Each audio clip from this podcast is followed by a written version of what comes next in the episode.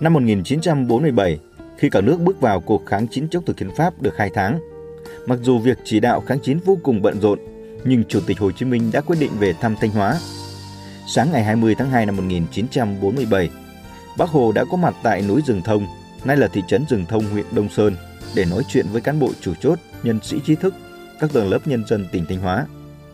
Trong buổi nói chuyện này thì Bác Hồ đã bày tỏ mong muốn Đảng bộ và nhân dân các dân tộc tỉnh Thanh Hóa xây dựng tỉnh nhà thành một tỉnh kiểu mẫu. Thanh Hóa muốn trở thành tỉnh kiểu mẫu nhất định được vì đất rộng, người đông, của nhiều, chỉ còn thiếu sự điều khiển, sắp đặt. Bác Hồ về thăm,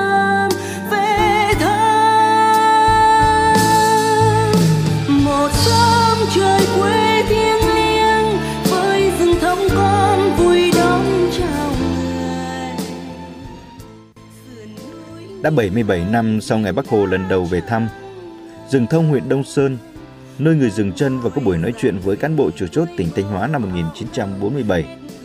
Hôm nay đã có nhiều khởi sắc. Đông Sơn đang là lá cờ đầu trong phong trào xây dựng nông thôn mới. Đến hết năm 2023, đã có 85% thôn tổ dân phố đạt nông thôn mới kiểu mẫu. Nhớ lại lời căn dặn của Bác Hồ, ông Trần Văn Thêm và ông Nguyễn Xuân Đạo, xã Đông Văn, huyện Đông Sơn chia sẻ. Nhân dân bảy thôn rất phấn khởi, nhà thi đua với nhà, người thi đua với người. Ờ, thôn thi đua với thôn, toàn thôn, toàn xã trở thành một đại công trường xây dựng nông thôn mới kiểu mẫu. Thực hiện lời dạy của người, tỉnh Thanh Hóa trở nên tỉnh kiểu mẫu thì xã Đông Văn và thôn Văn Châu đã xây dựng thành công đơn vị kiểu mẫu. Tự bản thân của mỗi cán bộ, người dân hiểu được là xây dựng nông thôn mới kiểu mẫu mang lại những cái ấm no hạnh phúc được như ngày hôm nay và Văn Châu rất khang trang, sạch đẹp. Bởi vậy tôi sẽ kết luận lại với câu thơ là Văn Châu ơi hôm nay đẹp lắm, khang trang rồi là thắm đượm tình người. Khách đã đến trên rừng chân nghỉ lại, nhìn vào cảnh làng bãi đượm tình ai. Những năm qua, đặc biệt là năm 2023, mặc dù trong bối cảnh nhiều khó khăn thách thức, nhưng Thanh Hóa đã đạt được những thành tiệu nổi bật, đặc biệt là tốc độ tăng trưởng kinh tế luôn ở mức cao, thu ngân sách nhà nước đạt kỷ lục lọt top 50.000 tỷ đồng. Tổng thu nhập trên địa bàn bình quân hàng năm giai đoạn 2021-2023 tăng khá, ước đạt 9,69%, đứng thứ năm cả nước. Quy mô GRDP giá hiện hành năm 2023 ước đạt 279 tỷ đồng, gấp 1,5 lần năm 2020, đứng thứ 8 cả nước và cao nhất các tỉnh khu vực Bắc Trung Bộ và Duyên Hải Trung Bộ. Trong phát triển kinh tế, Thanh Hóa đặc biệt quan tâm đến giá trị văn hóa, giáo dục, phát huy truyền thống lịch sử và lấy đó làm thước đo chất lượng cho đời sống người dân. Phát huy cái truyền thống hiếu học của con em Hoàng Lộc thì những người đã thành đạt đi ra và đã đem ờ, vật chất và tinh thần để trở về cống hiến cho địa phương và đồng thời xây dựng cái quê hương ngày nay là một cái miền quê ai đi đâu cũng phải nhớ về Hoàng Lộc. Mọi chỗ mọi nơi là bây giờ nó là công viên. Tối đến là vui tối đến là bà con thể dục thể thao. Tấp nập nó gọi là tấp nập làm nhà làm cửa. Từ trong nhà bước ra ngoài ngõ là là kiểu mẫu. Đấy, bà con em đi đời đâu cũng muốn về quê những thành tiệu Thanh Hóa đạt được những năm gần đây cho thấy vị thế chiến lược của Thanh Hóa trong khu vực Bắc Trung Bộ, Nam Đồng bằng Bắc Bộ và cả nước. Đây là kết quả của sự quan tâm lãnh đạo, chỉ đạo, hỗ trợ giúp đỡ của Trung ương sự tập trung lãnh đạo, chỉ đạo, nỗ lực cố gắng của rất nhiều thế hệ lãnh đạo, sự đồng tâm đồng sức, đồng lòng của cả hệ thống chính trị các cấp, các ngành, của cộng đồng doanh nghiệp và các tầng lớp nhân dân trong tỉnh. Ông Đầu Thanh Tùng, Phó Chủ tịch Ủy ban nhân dân tỉnh Thanh Hóa cho biết, phát triển kinh tế nhưng phải trên nền tảng truyền thống, văn hóa đất và người xứ Thanh. Để tiếp tục phát huy sức mạnh đoàn kết, đáp ứng yêu cầu nhiệm vụ trong giai đoạn mới, đòi hỏi các cấp ủy đảng, chính quyền, mặt trận tổ quốc và các cái đoàn thể chính trị xã hội trong tỉnh ờ, cần phải thấm nhuần những lời dạy của Chủ tịch Hồ Chí Minh về lấy dân làm gốc, phát huy dân chủ gắn với giữ vững kỷ cương pháp luật, ngăn chặn và xử lý nghiêm những cái hành vi vi phạm pháp luật và quyền làm chủ của nhân dân gây chia rẽ cái khối đại đoàn kết dân tộc.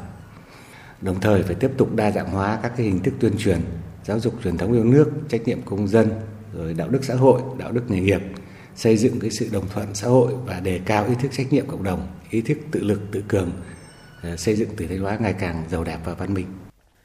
Bí thư tỉnh ủy Thanh Hóa Đỗ Trọng Hưng cho rằng Đảng bộ, chính quyền và nhân dân đang bước vào giai đoạn phát triển mới với khát vọng lớn. Phần đầu đến năm 2025, Thanh Hóa trong nhóm các tỉnh dẫn đầu cả nước, trở thành một cực tăng trưởng ở phía Bắc của Tổ quốc và đến năm 2030 trở thành tỉnh công nghiệp theo hướng hiện đại như nghị quyết 58 của Bộ Chính trị và nghị quyết Đại hội Đảng bộ tỉnh lần thứ 19 đã xác định. Để xây dựng nên một tỉnh kiểu mẫu thì cần phải có những công dân kiểu mẫu. Trong thời gian vừa qua thì ờ, tỉnh Thanh Hóa luôn quan tâm, chú trọng xây dựng hình ảnh con người xứ Thanh văn minh, thân thiện trong lòng bạn bè trong nước và quốc tế.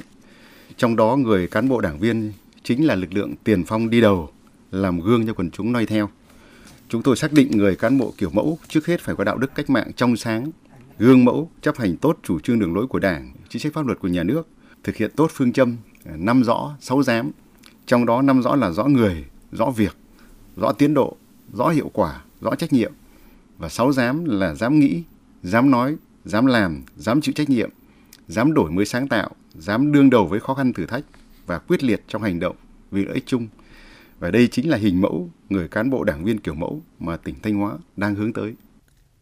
Tại buổi làm việc với lãnh đạo chủ chốt tỉnh Thanh Hóa mới đây, thay mặt chính phủ, Thủ tướng Chính phủ Phạm Minh Chính cho biết, ngày 20 tháng 2 năm 1947, Chủ tịch Hồ Chí Minh đã đến thăm Thanh Hóa, đã yêu cầu Thanh Hóa phải trở thành tỉnh kiểu mẫu. Do đó tỉnh phải nỗ lực thực hiện lời căn dặn của bác đối với tỉnh. Thủ tướng đề nghị về cơ chế chính sách, tỉnh cùng với Trung ương làm thông thoáng, về hạ tầng chiến lược, nhất là hạ tầng giao thông, thực sự phát triển. Thực hiện ba thông, đó là cơ chế chính sách thông thoáng, hạ tầng thông suốt, quản lý điều hành thông minh. Tập trung làm tốt ba đột phá chiến lược, trong đó tạo đột phá về thể chế, đột phá về hạ tầng, đột phá về con người là trung tâm, chủ thể, mục tiêu, động lực cho sự phát triển.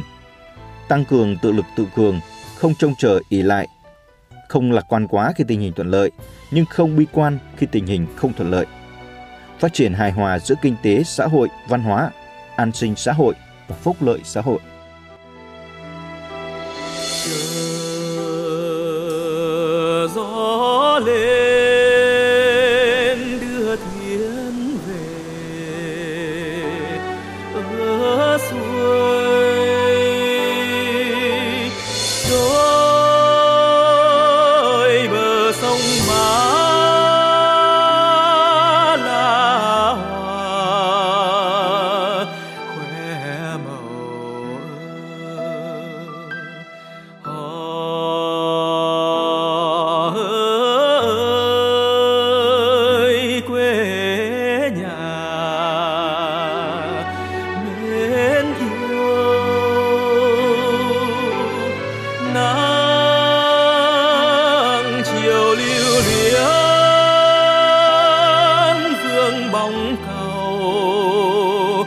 làng quê thân yêu. Ơi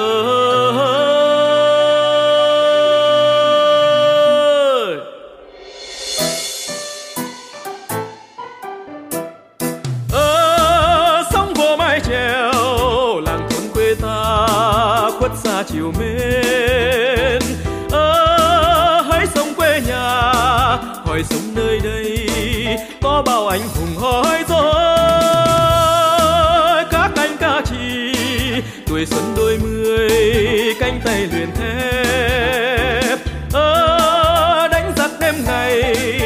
đàn bóng khôn ngăn tiếng ca yêu đời hỏi gió quan.